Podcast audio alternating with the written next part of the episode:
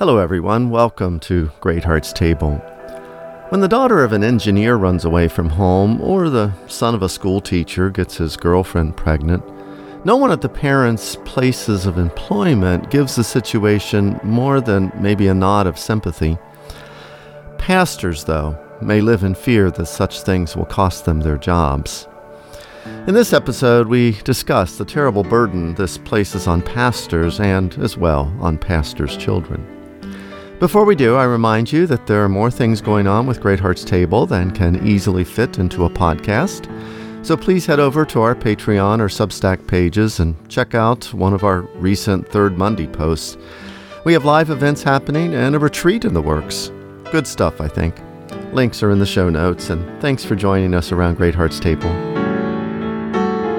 Oh, my favorite people are broken believe me, I heart should know.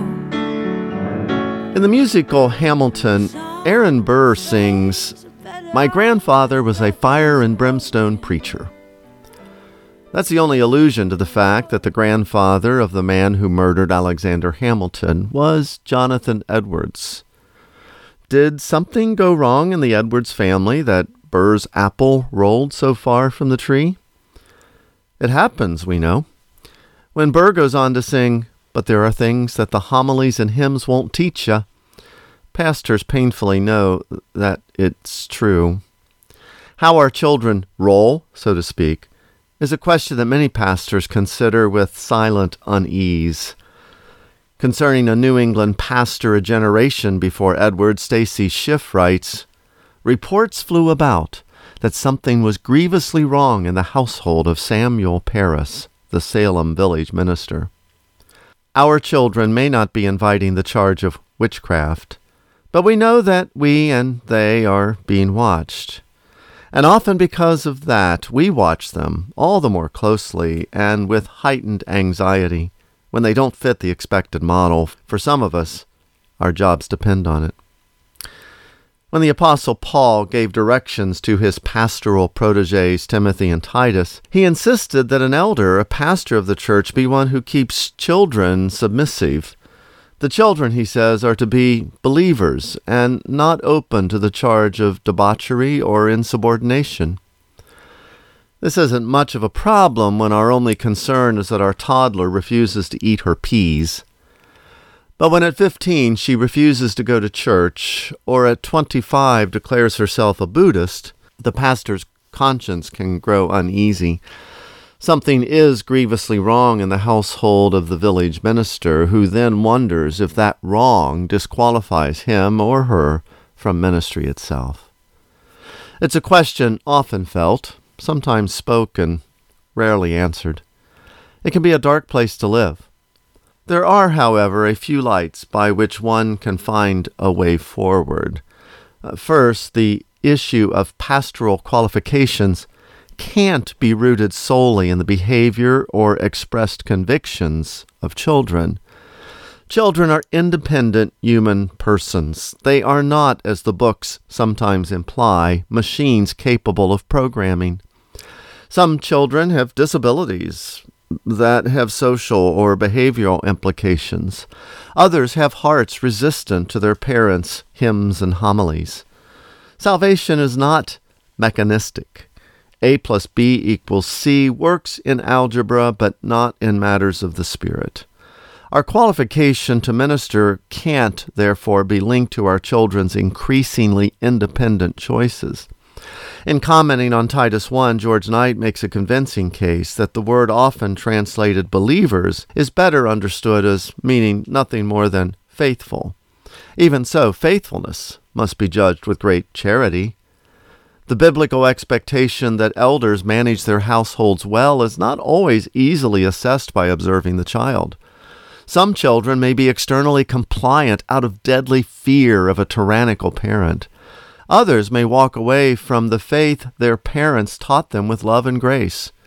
Children can give a clue to parental behavior, but not a conclusive one. The danger is the pastors, haunted by these criteria, will put undue pressure on their children to be perfect models of Christian virtue. When we do that, when we treat them as badges to be worn and not people to be cared for, we're not loving them, we're using them.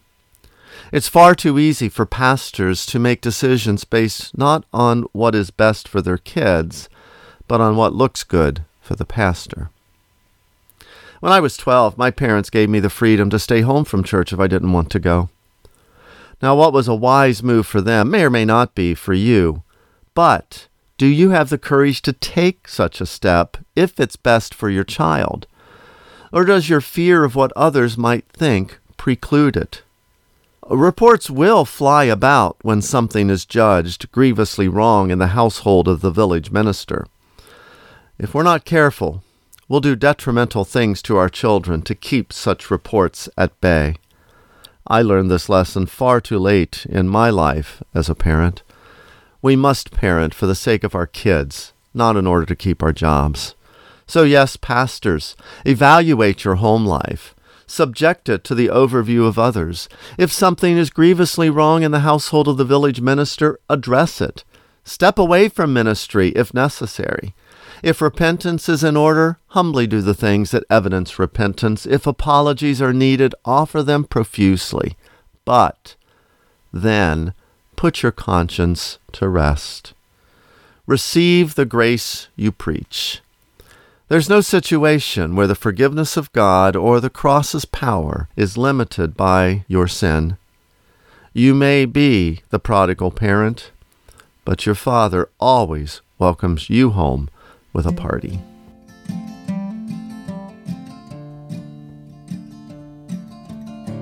Great Hearts Table is published on the first, second, and fourth Mondays of each month in both audio and print format. Thanks to Over the Rhine for permission to use their wonderful songs, All My Favorite People and Called Home, and thanks to you for listening. I am Randy Greenwald, pastor of Covenant Presbyterian Church in Oviedo, Florida. Just shy of breaking down, there's a bend in the road that I have found called home.